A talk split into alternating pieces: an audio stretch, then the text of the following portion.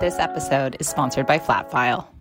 Importing customer data into your product has traditionally been a time consuming, painful process until now. With Flatfile's data onboarding platform, product teams can better enable customers to seamlessly import their data with one simple click. Your world class product deserves a world class data import experience. To learn about how Flatfile's platform can help you reduce customer frustration and instantly improve time to value, go to flatfile.com slash product led alliance. Hey everyone, and welcome to For the Love of Product, brought to you by the Product Led Alliance. I'll be your host, Tiama Hanson Drury, Chief Product Officer at Mina Technologies and all around passionate product aficionado. Each episode, we'll be looking at the head and the heart behind product led growth, the passion and the practice of product. And we'll be picking the brains of seasoned CPOs and heads of products, as well as visionary founders and investors getting their inside stories. Enjoy! Really excited to have with me today Deepak Param Anand uh, who is joining us with a ton of really interesting experience. So, for those of you who haven't met Deepak, he brings over 17 years of international experience building, leading, and commercializing products. And he's worked a lot in one of the hottest spaces, which is in defining and direct AI strategy. Um, any one of us who have worked on AI product strategy knows that it brings a whole new level to kind of the demands uh, and the complexities in today's environment. So he's going to share some of that with us. He also is going to share his experiences from having worked in three continents across six companies in six different domains in both B2B and B2C environments. So he's got a lot of knowledge to share with us. And uh, when I asked him what is what are his best work traits, he said that it's really about resiliency and tenacity. And he also thinks that his sense of humor is uh, his best non-work trait. And I can say, uh, in getting to know Deepak, I would say that his sense of humor is wonderful. Deepak, welcome to the show. Thank you. Thank you for having me. Uh, quite excited to be here. Um, you are, you know, Tiama, in a short time, I've made uh, good friends with you. It feels amazing to call you a friend. You're also the Product Led Alliance. Uh, I like Heather. I love working with her. So, you know, this feels like I'm talking to a friend and, and not at all like an interview. So thank you for having me. well, that's the name of the game here. We really just try to bring people together who are passionate about their products and their experiences and talk in a, safe, a safe space. So um, we're really happy to have you today. Um, to kick things off, uh, though, we're actually going to take a step back in time to a moment where maybe it didn't feel like such a safe space, right? When you and I were prepping for days, we were talking about what are the important things that we want to talk about. And um, you jokingly said you don't know if it's the pandemic or what, but you kind of were thinking, what would you want to pass on to the world before you die? Tell me about uh, one of those those moments that um, you felt like you were not in a safe space and let's let's go from there. Let's dive in. Right. So uh, i think the the i got the tier one exceptional talent visa here in the in the uk and this visa lets you be independent of your employer. It accelerates your ability to settle down here in the uk get citizenship and gives you the independence to sort of uh, think through things on your own when I started to think about it, it was simply an, an idea to be independent because I left India 2012. I've been on a work visa since, so last eight, nine years, you know, just been tied to the employer and sort of being told what to do and getting along. So when I decided to embark on that path, I, I just said, you know, independence and, you know, get done with it and move on. So it's a very strenuous process. The, the criteria is very, very hard. If you look at the text they put out there, nobody short of Bill Gates or Albert Einstein should be able to get through. That's what it looks like. So it's very, very hard. Um, so for for all that, uh, you know, quite a lot of work went to you know making a, making the application. Many many people helped me. As they say, it takes a village to build a product. It takes a village to get the application right. So no different there. So I put the application. It was reviewed within a day, and they said, you know, you got the visa. So I was like, I took 98 days to put the application. Could you not please read it for two or three days just because a lot of people have helped me? Uh, but, you know, grateful for that. So when I got the visa, I called up my boss and said, you know, Michael, Michael Fox, I hope he's listening to this one. I said, Michael, you know, I got the visa. He said, well, congratulations. And I was like, I, I thought you'd be a little more excited than this. He's like, well, you know, I knew you would get the visa. So why did you tell me that when I was applying for it? And you made me all nervous because you have to be nervous to apply. You have you shouldn't feel overconfident.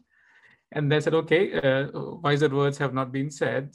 And but what he said afterwards was sort of one of the most profound things that uh, stuck you know, struck me. I'm, I'm a chatterbox. I like to talk, but what he said uh, made me speechless. And what he said was, Deepak, congratulations. For the first time, you get to decide your destiny. I was like, uh, it's not like I'm chained and I'm not, it's not like I'm a bonded laborer. You know, I have freedom, I have thoughts, I, I can say, express myself. So, no, no, think about what's happened to you. Working with me, working with other companies and whatnot, you didn't have the opportunity to say no to anything. You didn't even feel like you had a voice in saying no. Having worked with you, I've, I've never heard you say no to anything. Everything I've said to you is a fantastic idea. Everything is amazing and it just, you know, rocks and everything. For the first time, you now have the ability to have an option beyond yes and. I am not pausing for effect now. It is, I think about it now and I realize he's absolutely right for, for after such a long time, I now have the ability to think independently, sit down and have a voice in the conversation to say, maybe I don't want to work on this product. Maybe I don't agree with your point of view. Maybe your idea is not right and I want to have a different point of view. I want to uh, be in a situation when I want to debate the merits of something. Maybe I won't say no, but having options beyond yes and was uh, sort of a mind blowing uh, event for me in life. So yeah just arriving to that point of uh, to the point of conflict uh, having resolved that conflict having resolved that tricky situation and having your, your your favorite person tell you you now have the ability to think on your own was an amazing feeling. So i'd say of the many things this is the most recent in memory. Uh, it it sort of encapsulates all my journey is and i'll tell you one thing i call myself an ai product manager. None of it was by choice. Absolutely none of it was by choice. I did not even think I was doing AI. I was just keeping my head above water. I was just delivering a product and making sure it ships. Looking back now, would I have done differently? I don't know. Many people say, you know, having a work visa, having a constraint pushes you to uh, to your boundaries, pushes to your limits, and maybe uh, explores your ingenuity and your creativity. I think not having a sword on on top of my head would have helped. Not having everything be so binary would have helped. Not having everything so black and white would have helped. Uh, but yeah, the, you know, long story short, that was the that was the big moment for me to realize that I have options beyond yes and. It's um, it's something that people who have been had their um, employment and their livelihood tied to a visa can really understand. But for those who are listening to us who maybe have never had that, talk to uh, pretend you're sitting next to one of them um, having coffee explain what it, it means impact on someone's job uh, at, at minimum on you know their their ability to do their job as a product owner or product professional yeah um yeah i mean uh, the, the the day i got the visa the first thought in my head was after michael said that i'll just resign just because i could do it for no other good reason, just just because I had that option and I didn't have to leave the country immediately. I, I didn't do that. I like the job I do. It's a great team I have with me. So yeah, it, it was it was that you know uh, that option of zero to one and that explosion of you know I have I have an option now and I have options beyond zero and I can do so much more. That was what was um, you know amazing to me. But yes, it it it did limit options. Uh, it's not a not a great place to be in. Um, you have to be cognizant of the political environment of what's going on around you. Who's the president? It, this happened in America, and you know, we know who was president that time. So there's a lot of stuff going on outside about who I am, you know, what my ethnicity, my gender, my color of the skin is. So a lot of that stuff was going on as well, and it was. I mean, the visa itself is quite quite tough, especially as a family man with a child and, and a wife. It's much harder, but depending on the political climate, it could get even trickier. Um, but I said, you know, uh, all's well that ends well, and uh, give, having independence is, is better than not having independence. So I'd say whomever you talk to uh, would say something like this, somewhere along these lines, and we will have a similar opinion. Yes, I think the uh, things that you know we've spoken about, and I think most product professionals understand, is that saying no in product is just as important as saying yes. Some people might argue it's uh, more important. were there, you know, you, you kind of hint at it, but do you feel like there's been points in your career where you've been unable to do what you think would have been best, right? Um, and maybe say no or say no but or no and a different right path forward that you you couldn't do because you felt uh, you felt encumbered by your visa and worried about you know saying no? Yeah i mean just look at the job market right? Just especially the visa i was on tier 2 general which means an employer has to sponsor you. So a we have only limited to the employers who can sponsor your visa. So it's not like even there are 100 jobs available you really can't apply to those 100 jobs. You can only apply to 20 jobs. God forbid you have bad relationship with your manager and your boss and the environment around you because then you're limited to those 20 jobs as you know you don't all get the 20 jobs. You know you apply to 20 you get called interviews for 10 and then five people interview you. You like one person that they don't hire you and the other person likes you. So you're not choosing from a place of empowerment. You're choosing from a place of limited ability to negotiate anything. So right from the you know the opportunities you can apply to the jobs you get once you get into the job what you can say what you cannot say i think everything has been limiting i can't think of binary you know negative experiences like this but i would say just you know just being able to uh, question anything along the way would have been hard. Like you know why such a low salary or why such a low bonus? Could i negotiate a better you know uh, joining package? Could i negotiate a you know uh, joining bonus? Something like that. So as basic like that would be there. Um, you know do i can i restrict travel or you know are there abilities to get trained? Can we not use spreadsheets and can we use software like this? Those those it may seem minutiae but over a period of time they all add up. So i'd say i can't think of one negative situation like this but i think it's a it's a it's a lot of inconveniences that when added to the card uh, create a big problem. So I would say minor inconveniences along along the way would, would have already contributed to that. But yeah, I mean, but I would say, you know, retrospect, uh, no place was, you know, as bad as hell, as I would say. They were all good places. I learned quite a bit. I contributed quite a bit. I had fun. But I would have liked to say no. I would have liked to say no. I would have liked to say, I don't like this. You know, we should do it some other way. I would have definitely liked to do that. Right, right. Okay. Um, so let's uh, let's celebrate the fact that you are now in a position where you can say no. Uh, tell us a little bit about what you're spending your time doing today. Uh, what's your focus? Uh, you know, what are you excited about? Give us give us a, a high level summary. Uh, I mean, uh, touch wood. I'm touching my head here. I, I, I have a dream job. I love what I'm doing. So the um, without giving away too much, let's just say this. My job is to deploy AI in and around the train ecosystem. So just go figure out what are the challenges people face in uh, getting into train, traveling by train, getting out of train. How can we help passengers? How can we help train operating companies? How can we help train manufacturers? The whole ecosystem around that. And then outside of train, when you and me travel by train, how can we make the train journey safer? For the passengers, for the uh, employees, how can we reduce network delays, ease congestion, get more trains running, the whole the whole spiel.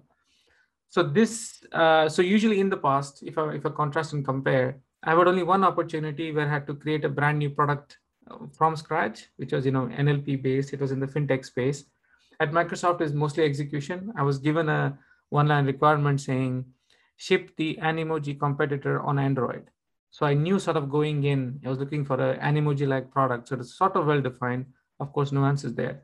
But this time around, completely brand new, you know, as blue ocean as it gets. And previously, I only talked to customers and prospects, people who knew what the product is and what they were doing. Now, through, you know, because of the pandemic, all our outreach and talking to customers and prospects is through LinkedIn.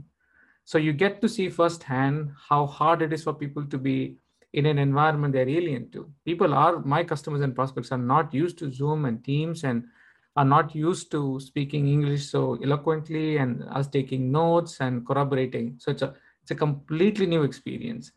So how would I put this? My job now involves talking to customers and prospects, interviewing them, them about their pain, formulating hypothesis to say what's a what's a need, what's a want, what's a delight, you know what's an underserved need? What's an overserved need?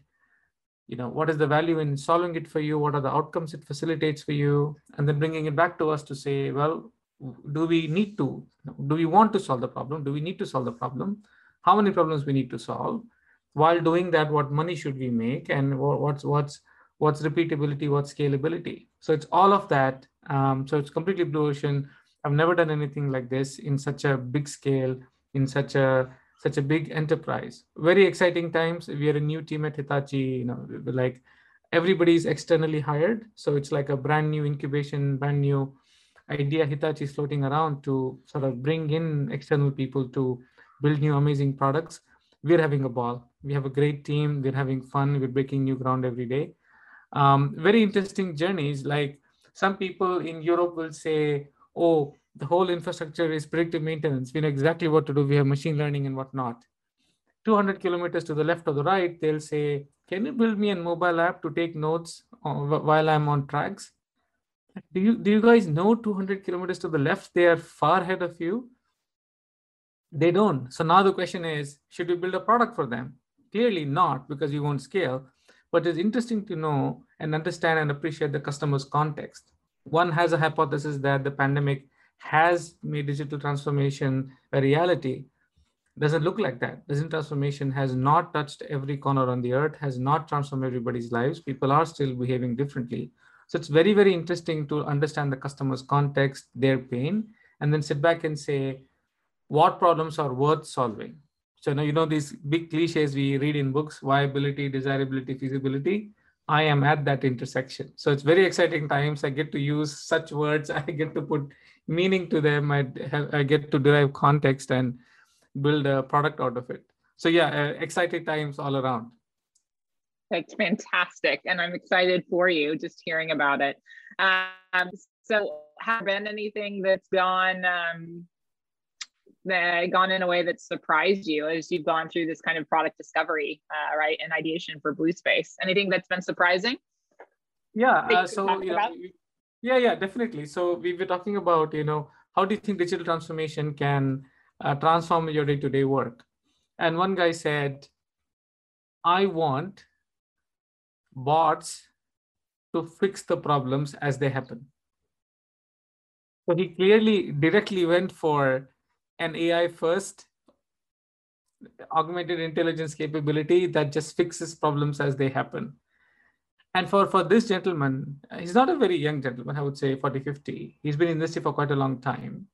But for him to come out and articulate this so clearly and so precisely took us off by guard a lot because usually we get to hear people rambling on about oh i want digitization i want digital reports i want text translation i want chatbots and whatnot for him to hit the nail on the head so eloquently and to the point surprised us very much so we were expecting everybody to say that now other people are saying oh no let's do big data analytics. Let's do reporting. Let's do phone calls. Let's do conference calls. So there's there's a whole spectrum of people having various different problems. I, I don't remember the book but I think it was uh, a book, I think Crossing the Chasm. It talked about the early adopters to the, the laggards and how to cross the chasm. So again, it was surprising that I could relate to that book in that moment to say, huh, this guy could be an early adopter. And crossing the chasm with this person would have been easy. And then I can go get the laggards because then guess what? I don't have to convince the other people. He'll do it for me because he's the user. He sits with them. He talks their language day to day so again you you read a lot of things but for you to experience them in real time as things happen it's just an aha moment to say ah so he, he, i mean not that that person needed validation but it's like hmm he speaks sense so there are early adopters and laggards he clearly he, did, he didn't need my validation for it but yeah so yeah maybe, maybe he was right maybe these things exist in the real world Je- Geoffrey Moore had something there, actually. oh, Geoffrey Moore. Yeah, sorry, I forget the name. Yeah, so yeah, Geoffrey Moore is a smart man, but again, he didn't need my validation for it. But it's good to it's good to discover these things, and it, it, it validates what, what's been written. It gives you confidence that you're on the right path of listening and ideating and form, forming hypotheses to to test and validate. Absolutely. Well, and what I love about that, uh, that what you've just said, Deepak, is right. You've got 17 years of experience in this space, and so you're still having you know um, moments where you're learning and getting to do certain things within the product management and product development uh, ecosystem uh, for the first time right uh, which is which is um, something that i think is important for our listeners to recognize right you don't get to the point where you're 17 years in and you've done everything and you have it all mastered right well, yeah, I would like to say I sort of knew this all along, but that'd be wrong. I stumbled and fell and got up and ran and walked and crawled and ran and did it all wrong and getting to this point. And here's the, here's the bit there. When I was a developer for 11 years, the only thing I thought was, I am building an awesome product. How dare they not use it? I mean, come on. I sat there 11 hours. I coded this thing. I built a beautiful dashboard why don't they use it? How dare they just take a printout, sit in a meeting, doodle over it, and then go home? Clearly, they have no idea. They didn't talk to me. They should they should do it more. So when I did the product world around, then I was like, my God, how wrong I was. I didn't do the first thing about finding out what the customer actually needed. How dare I think you know the, the, the, the bread is the next slice eh, better than the sliced bread. So I think it was a mindset shift. And I think in, in a product world, if you don't empathize with the customer, you're sort of failing the 0.0 requirement of being a product manager. So I think I've learned it the hard way. But to me now, especially during, especially, especially during customer sessions, I force myself to think and have a beginner's mind. Because if I get that wrong, good luck. Good luck getting along the journey and solving the problems and you know formulating hypotheses not that i've come out of all bad habits because i'm a developer i give out ideas to designers and to developers on how to do things i know they don't like it but you know one bad habit at a time one bad habit at a time so i've overcome the bad habit of uh, you know uh, hypothesizing on behalf of the customer listening to them slowly i'm overcoming telling designers here is my cool idea for a web page and telling designers, why can't this be a function? Why does it have to be a class? You know, why, why do you have to ob- instantiate the object in memory? Why can't we cache it? So uh, those habits still exist, but you know, as I said, one bad habit at a time. That's right. We can all improve, and we can all improve slowly over time.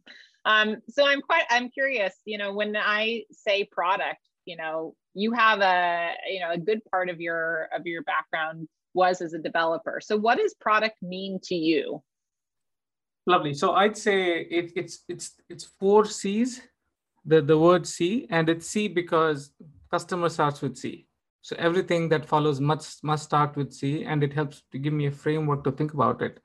So the four C's to me are customers' challenges. So those are two C's. Next is constraints, our constraints, you know, the company's constraints. And lastly, competitors. So how I like to frame product is how might we solve our customers' challenges, keeping in mind our constraints better than the competitors can. Better than the competitors can. And to me, this is important because you put the customer first, obviously. Anybody would tell you that. This is a this is the longest and biggest known cliche ever. But yeah, I, I mean, I, I can write I can write poetries and books about how I got it wrong when I didn't think about the customer. Maybe most people can. So definitely do that. And challenges because needs and wants and delights are just too much. I think challenges are just easy. Uh, I don't think you can ask people to, you know, what would delight you? I think that's a hard question. I mean, if you ask the first guy who went on a horse carriage, what would delight you? Uh, a better smelling horse or a horse with longer hair and, you know, uh, a prettier horse any anything like that. So I think delights are much harder to look at. Challenges, on the other hand, are a little more tangible. You could put metrics around it and look at it. Constraints. Constraints are great because depending on which kind of company you work for, constraints could be financial, could be technical, could be anything there. And then competition is important because it gets you an idea or a framework of what is being done today. Because if you look at, you know, the the you know, I like a, a product management framework called jobs to be done which is fantastic for what I do right now, especially in the manufacturing transportation space, because my customers need jobs to be done. So the question now becomes how is the competition helping them achieve those jobs? What tasks are they getting them do it?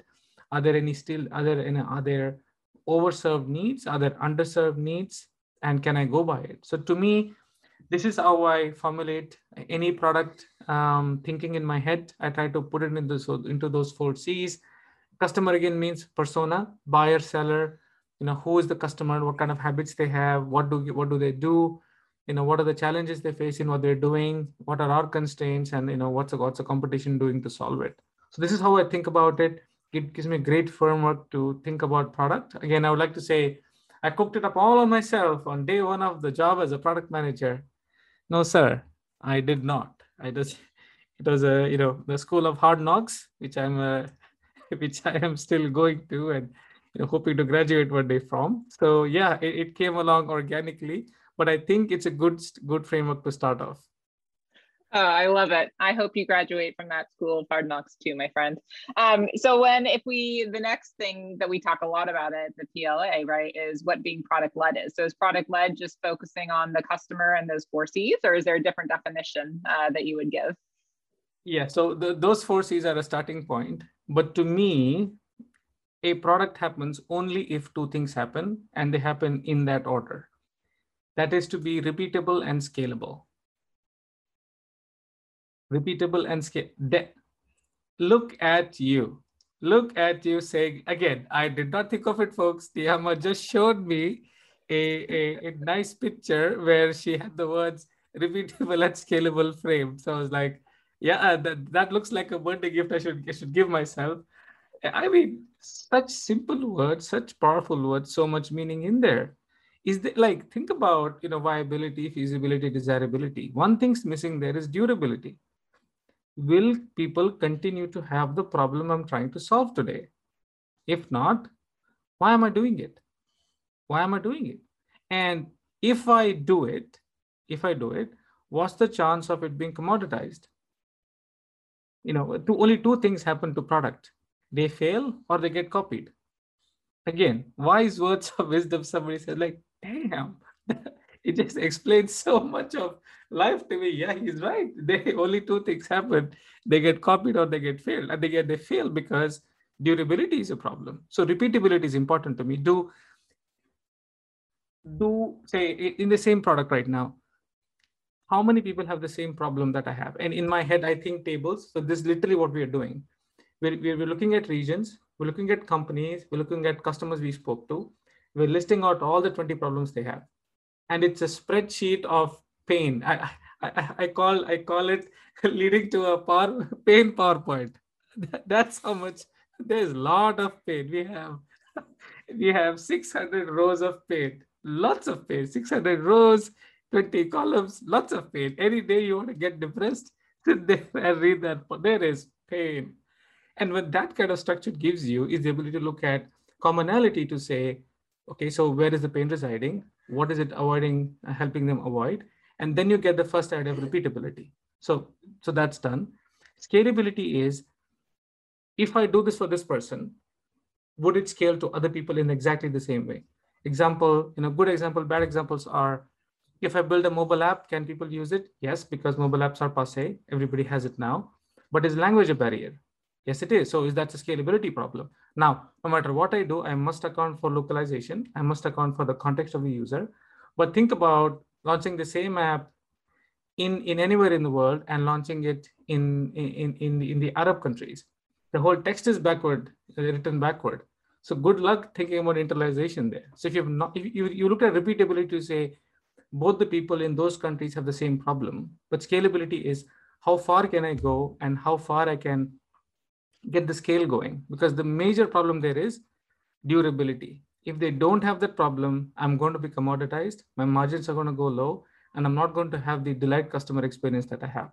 So, so uh, again, bringing what I was thinking, customers' challenges, constraints, and competition give you a great start. But if you can't solve it repeatably and scalably, you don't have a product.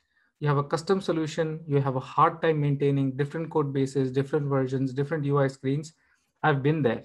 And I must say, as a developer, I've said yes, yes, and to the product manager back then doing it. I should have said no, but, and I could have had a better solution to doing this. So I've been on both sides of the equation, not empowered to say no, not empowered to say no to no as a product manager either. So yeah, if it's not repeatable, scalable, and it's an and condition, it's not an or, repeatable and scalable, then it's a product.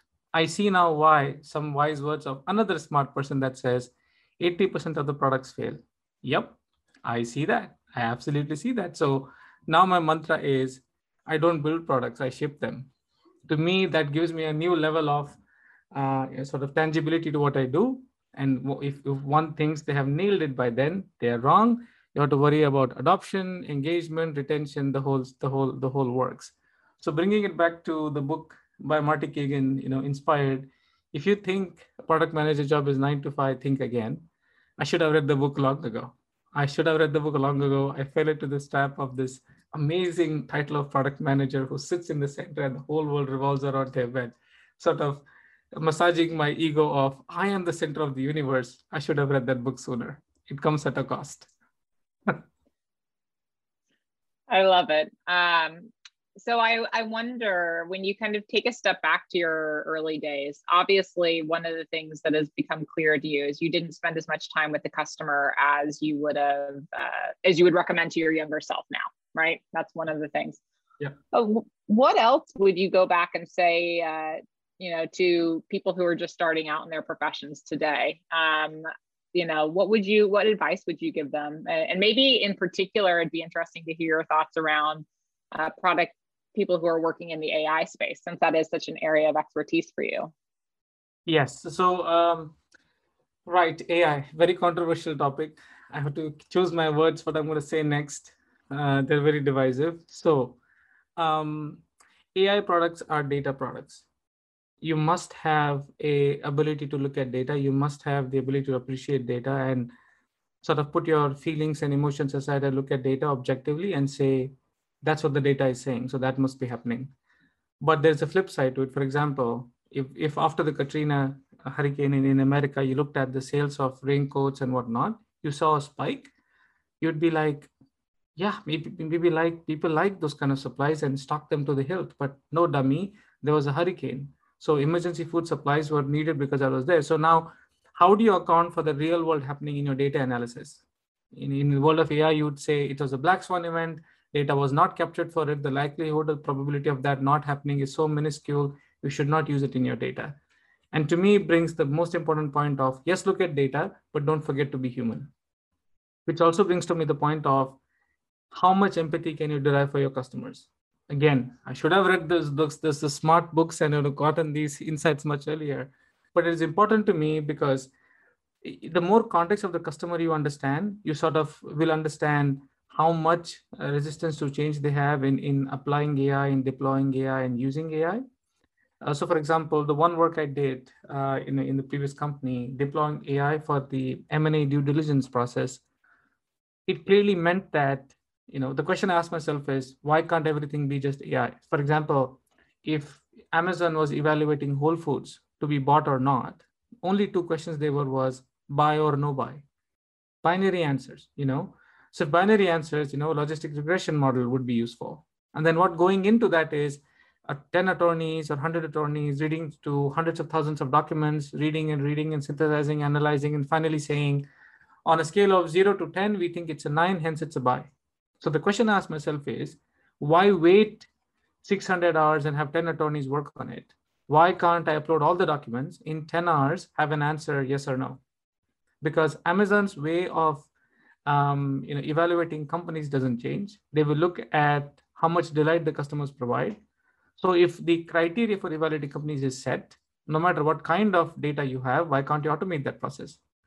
Clearly a smart idea, uh, but did I think about the users who, who did that work and how the AI affects them?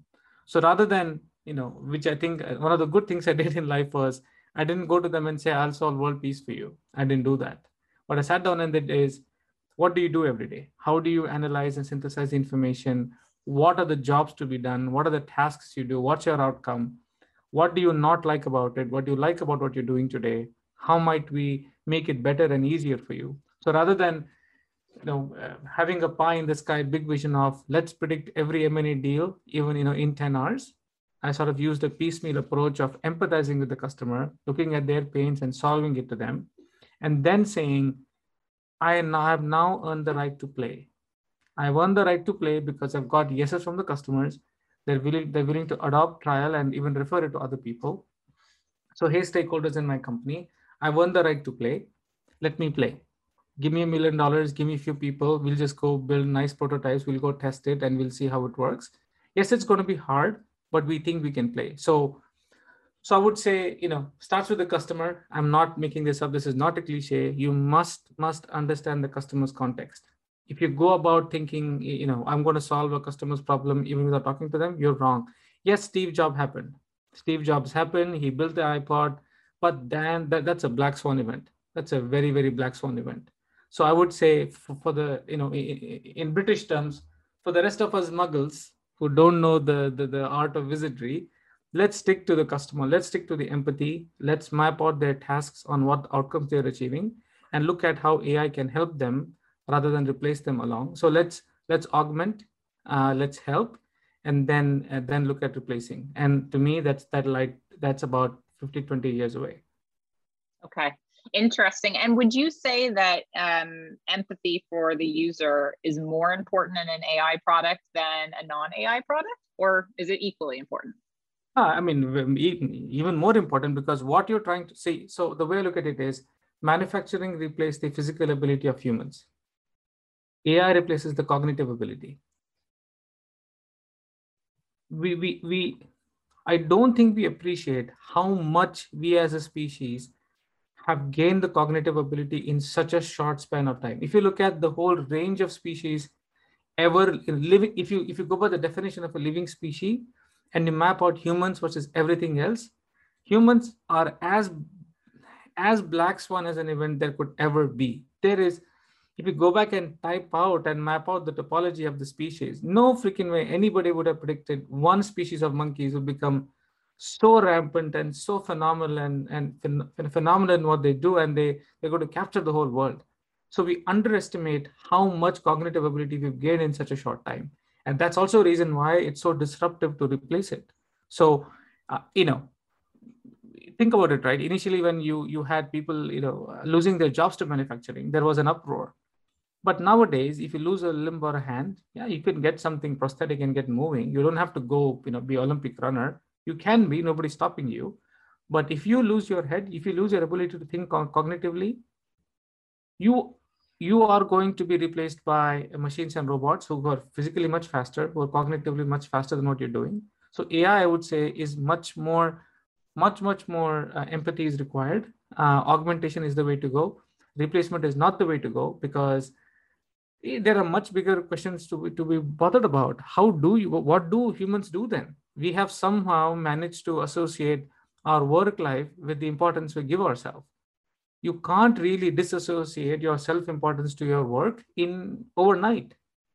It took us such a long time to gain that self-importance over a period of time. You can't expect us to change that. So forget automating and replacing. You have to create mental models of acceptance of are we worthwhile if we don't contribute uh, financially or cognitively? What do we do then? Elon musk will say let to let, let, let's go to mars right? Uh, let's colonize other planets. Not a wrong idea. You're giving people something to do beyond staying on Earth, but that's not happening soon either. So, yes, it's cool and easy to build AI products, but if you're not going to have customer empathy, you're you're unless you have unless you're like unless you're like Steve Jobs, who's going to replace everything overnight, I would say AI revolution is going to be much more harder for humanity to uh, to get adjusted to compared to the manufacturing revolution. So yes customer empathy is required. Yes customer empathy is required because you're only you know you, you're helping customers do something. You're helping them become efficient. Here you are becoming helping them become efficient but you're also going to replace them. So i'd say empathy is important but in ai even more important. And i've had first-hand experience. It's not fun. No fun in trying to tell somebody i'm going to replace you tomorrow. That is no fun at all. My job could be replaced. Forget everybody else's so i'd say even more have even more empathy for for customers and humans as, as a whole. And uh, with, with ai products i think it's just more accentuated. Perfect. It's a great answer.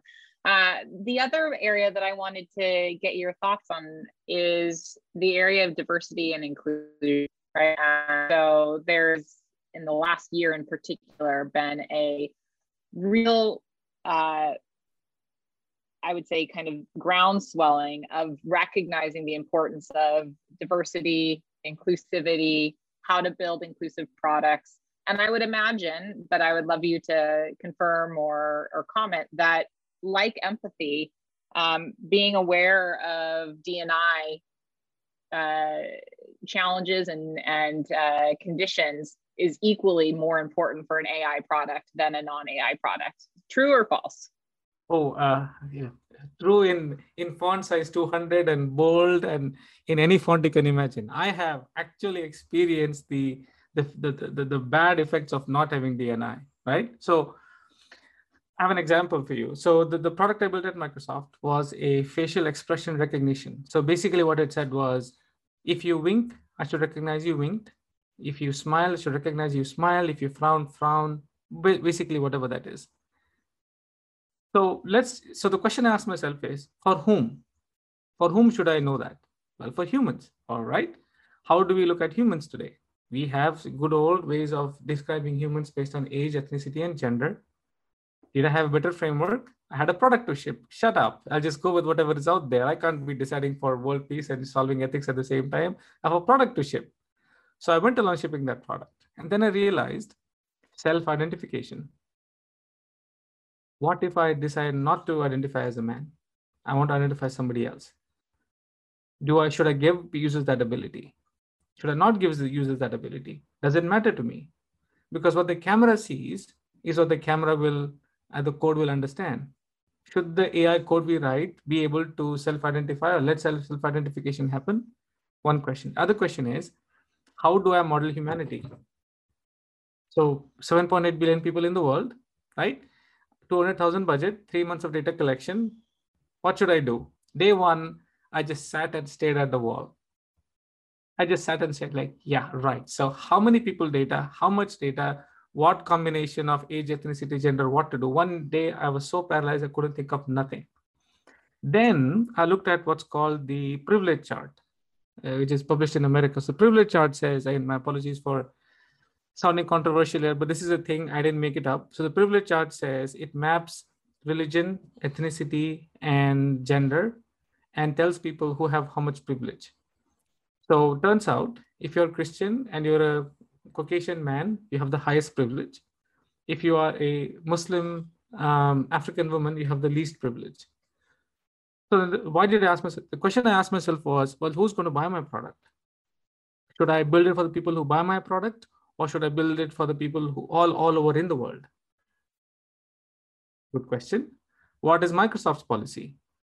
If I had any doubt, what is Microsoft's logo? Empower every person, every people in the organization to achieve more so I was shaking my head to say, yeah, I don't think I should even ask the question, who should I build the product for? Because if I ask that basic a question, they'll be thinking about why did we hire this guy? So then I thought, okay, so let's build it for everybody. And then question becomes how much data? A million faces? Two million faces? What's the ratio? 50% men, 50% women? Okay, if that was the case, how many Caucasian, how many black, how many, you know, uh, Asian women, how many, all of that one thing that that affected me in my journey was I didn't have enough women on my team. Number one, I didn't have even have enough women of minority in my team. The only thing going for me, which was told to me later on, was that I was a I was an Asian man building the product, so it should, sort of could speak for the minorities a little bit in the role that I had to had to work. So the tangible problem was, how do I articulate a woman's face? Men's faces boring very boring. Thank God they're boring. Why? Face, beard, mustache, hair, no hair. End the story. Very easy. Women's hair, women's face on the other hand. Lipstick, mascara, eyebrows, nose piercing, ear piercing, glasses, curly hair, contrasting makeup, all that. I had no clue. I had no clue how hard it is for a camera to pick up all those nuances. And the tangible problem was if you were the same person, Tiama, depending on the light surrounding around you, we could classify you as any ethnicity, any gender, no problem. You, you turn the light on a certain way, you're a completely different person. You turn off a certain way, you're a completely different person. So how do we build a product that realizes your reality is able to reflect that and accurately measure you? And one other interesting I saw was, especially Asian women, given the context of where they are, express themselves differently. For example, Asian women in America would smile like this. I'm making a big smiley face. Depending on where they are in a developing country or underdeveloped country, they would not express themselves as much. So who is smiling? All three women are smiling, but my camera, could my camera detect it? Could my software detect it? Who did I train it on? So all those questions came into the fore and not being a woman did not help. Not having enough women on the team did not help. So you would not believe this. For the next three months, I have stayed the most at my wife's face like I've never stayed before. And she's like, What is wrong with you? Honey, your face is beautiful. Today, let's try a orange mascara, contrast it with black lipstick, and have pink and eye shade. Let's do that. It's an experiment we'll run. She indulged me for a royal three days. And in the, in the most politest way possible, she said, Get out. So that's the challenge for you. If you do not have the world working for you, working with you, how do you build products for the world? How do you build products for the world? Very, very hard. Long story short, had I had a team, had I had people around me physically sitting next to me, I'd have been able to appreciate those challenges much better, save a lot of time and energy going through that. And diversity and inclusion meant, I mean, it tangibly meant something. I spent way more time analyzing. I could have been doing more customer empathy. I could have been documented requirements better. I could have done so many things better. But I spent time on doing this because DNI was not part of my team. What we do, what did we do as a result? I began documenting a product roadmap which listed out the team's diversity ahead of time. So I, I made a practice to list out who the gen, who the ethnicities and genders and age groups are. Do we have a 50-50 ratio? If you're not, can we at least document that and publish it and say it? And even just saying that we're not is, is important because we're acknowledging a thing. We're, we're not, you know, uh, bro beating, we're not thumping our chest and yelling to the world that we are inclusive or not. But the very fact that it's acknowledged means it gets noticed, means it gets measured, means it gets changed. That's very important to me. Microsoft also helped immensely. They are a very ethical company. I'm not saying just because of it. Mm, one right from the time Satya came along, it was a revolutionary change for us. So the product that I built was the first product that built at Microsoft that had to comply with Microsoft's ethics principles, all the nine principles they had. Again, for a product manager, it's not something you want to say yes to because it's additional time and the product gets shipped and or delayed. But there's a choice between doing the right thing and doing and not doing the right thing. It's also because the, the, the Apple's product had such a high bar. What people forget is they had iterated over many, many times and they didn't have to deal with DNI back then when they first released that product. So they had time to fix any issues that were along. But for us, the bar was very, very high going in. So there's no time to fail on anything. So the, the principles helped, making it tangible helped. And what, what's more important to me was I got to realize I have some privilege of my own. The fact that I was educated, the fact that I was there shipping the product, the fact that I was a man, there was privilege there that I did not know of. So just being aware of that privilege to say, huh, I am on that map. I am not as right bottom corner as I thought I was. I was slightly up to the left. So like, okay, so next time I'm going to yell and bitch about I'm having a bad time. I'm just going to say, you know what, lighten up, little man. You you you saw the chart. You're not as bottom right as you see. There's a whole world out there that is there. Now, what can you do about it? I have not got the chance to do that Hitachi yet because the products we're building are a little more towards geared to the systems, not to the people. But again, once you've done it, it's not, is there's no shutting, you know, there's no shutting down, there's no going back. So since then, I've volunteered at several organizations. I give talks like this one where I bring out this aspect. I've joined a nonprofit in the UK called We and AI, whose job is to educate people about racial bias and the impacts of AI. And again, we don't want to be called activists. We're not telling people what to do. We're just making them aware. Just making you aware that it is happening is information for you to do something with. So again, being aware gets you noticed, gets you noticed, gets measured, gets measured, gets changed. So hopefully through this this, this great question you asked me, and through through and through other my my other areas of work, I'm able to talk about it and explain what we've done and the success we've achieved, and hopefully let other people go along the journey. Because one thing, one big thing I say is, I know you say you talk to startups and other product officers. Microsoft had the money, had the structure of uh, ethics principles do startups have that? Do they have the time and the money to do things so detailed? I would behave completely differently if I was in a startup doing the exact same thing. I wouldn't have the time. I would have half the budget. I would have half the time. I have to ship a product, get it out there, and get to scale. I don't think I'd be that observant and that detailed about what I do. So I'm lucky to have that experience. But again, let's let's ask the question. Thank you for asking the question. But let's talk about it. Let's let's definitely talk about it. Yeah, absolutely. I think uh, one of the things we'll do when we we publish this uh, episode is we'll definitely publish the privilege chart. And if there's any other materials, uh, Deepak, that you think would be good for us to promote with this this step of the send them our way, and we'll make sure that we post them. Yeah, and you know, like especially because it was facial. One one more cool thing we did was when so we asked people to fill out a survey to say how well did this thing represent your expression. So if you, for example, if you winked on a scale of one to five, how well did it represent? So standard, you know, user surveys, right? Quantitative feedback. We also asked the question to self-identify. And we let them self-identify by giving them options. So male, female, other, ethnicity, age, and whatnot. The fact that we had the option other was so surprising to some people in some demographics. They, they scratched their heads to say, what do you mean other? Even other exists? Again, sitting in a, in a, in a, in a cool, comfortable AC environment in Paddington, you think, I mean, the whole world would know you have self, self, you have choices to identify yourself. But that's very, very disruptive in many places in the world. So if we think in our ivory towers change is coming, it has not reached majority of the world. It is, it is a big deal. One thing. Second thing is when we build the product, we had two choices. For example, if I uploaded my data, you uploaded your data, you could identify as a you know, as an African man. Nobody stops you, self-identify. But I have your facial data. I could choose to identify you through your data or through your choices you've made. I could identify as Halle Berry. I love her. She's amazing.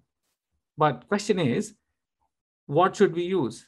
The data that's apparent, looking at my face, I'm an Asian man, or the data that's reported. So I'm very proud to say we, we chose to use the data that was uh, reported not not that's apparent. So we didn't choose to use your identity as we saw it. We chose to use what is there. Despite that we were able to ship a great product. Again i'm fortunate to have worked in a great environment that facilitated that that helped me be that bold. I am not sure what would have done in other organizations in startups in other environments that are not that inclusive. So i think the ability to have a choice the ability to use that choice in making product decisions very very important. But I'd be I'd be very very happy to see that happening everywhere in the world. Um, yeah, yeah. I mean, let's talk about it. So that's definitely one thing. Do you use evident identity or do you use self-reported identity in making you know decisions about the users? That's one one other big thing that I've noticed. Thank you. I'm just, uh, I'm actually writing down the term evident identity versus self-reported identity uh, as I think that'll be something that we should we should also educate. Okay, well, we have had an amazing conversation, and I would love actually to spend more time on this last topic because it's uh, one that is near and dear to my heart. But we can't take all of your time. Um, so we're going to end today's show with my very favorite question, which is um, if there was a museum dedicated to the most important products in the world, what uh, what products would you say should be in the museum and why? Well, the first product, when I say this, is going to make a lot of my acquaintances and friends smile because it's so Deepak to say. And the answer is Excel. I love spreadsheets. I love pivot tables. I love tables. Uh, you know, I don't know what I would have done without tables and with the ability to have a three-dimensional uh, view of the world shifting. I love it everything to me starts in Excel. To me, function is far more important than form, and function sits well with spreadsheets. I love it to bits. I don't think there's any other product that I've used as much as a spreadsheet. I love it. Because I want to make it even more better. Like if I've entered 10 numbers in 10 rows, why do you have to know the 11th is again a number or not? Why don't you assume for me it's a number? Like can you be AI first, please? You, you, you, you've been in so many desktops and people's laptops all over the world. Could you not use that data to learn? And, you know, I'm, I'm an Indian. Why can't I have rupee as a symbol in, in making my financial decisions? Why can't you look at the number format and choose a you know, choose a currency for me, euro, you know, if you have dots, it's a euro. If you have, if, if, if an Indian going in, if I've told you I'm an Indian, a rupee symbol. So those many things yet to change. But yeah, most of my idea starts with tables. I like, you know, A versus B. I like to think like that. It gives me structure in my head, and then I can put other ways to visualize. The second product is the Apple iPod. Amazing. I'm a Walkman guy. I listen to music. I have a very diverse taste in music. I'm a Walkman guy. I listen to music all the time. But when the iPod came along, I remember the pitch he made to say it must fit within a pocket like a cigarette case. Um, I don't smoke, but it's the most nicest repulsive thing anybody said about smoking. And to me, it was the empathy that the Steve Jobs had a point of view to say, if it must, like, you know, like the famous uh, OJ trial, if it if it doesn't fit, you must acquit. So similarly, if it fits, then it's going to be used. It must fit into a pocket, must go there. So it's able to look at that angle and able to able to create a product like that is very, very unique to me. That product must definitely go in. And the Google search engine. Don't make me think. Keep it simple. My God, what a what a product. Can you like I'm thinking myself, if I went to my a management and said, I'm going to launch a product with one page and with just one black box in it. I can just think my boss swearing at me in numerous languages in numerous ways. Nobody in the right man would ever think of pitching like that. But kudos to them for thinking it. So each time I think there are too many bells and whistles, too many buttons on my product, Google search. Google search. Think Google search. Keep it simple. Keep it simple. Again, some wise man said it, but it's a totally new aha feeling for it. you realize that every day. So every time I have too many charts, too many things, too many buttons going on, I'm thinking, no. I'm thinking no. So yeah, there you have it. Excel, iPod, and the Google search page. Those those two those would be my three three most favorite products I, I love. That's fantastic, Deepak. Thank you so much for joining us today. Uh, it's been wonderful having you on the pod, and um, I hope you have a wonderful rest of your day. Yes, uh, thank you. Uh, you know, uh, thank you to TRS Dogs who helped her out and you know do the interview. Thanks to my kid who kept quiet and let me record this podcast. I had great fun. I had great fun talking to you, Tiama. Again, uh, you know, it's great fun to talk to a person. Uh, you know, we have not met, but just to hear you talk and the joy and the energy you bring to the conversation is something to be something to aspire to. Thank you for having me. I had great fun talking to you yeah, D and AI is, is, a, is a big topic. AI is a big topic. Hope we get opportunity to speak about that again. But thank you again. I had great fun talking to you today. Thanks for listening to the podcast, guys. Be sure to share the word of product led growth far and wide and let your colleagues, friends, family, neighbors, and anyone you think who would like to know that there's a kick ass product podcast on offer from the Product Led Alliance. If you haven't already, don't forget to sign up to the Slack community and check out all our other great content, upcoming events, and other ways to get involved at productledalliance.com. And let's come back again next time to talk more about the head, the heart of product.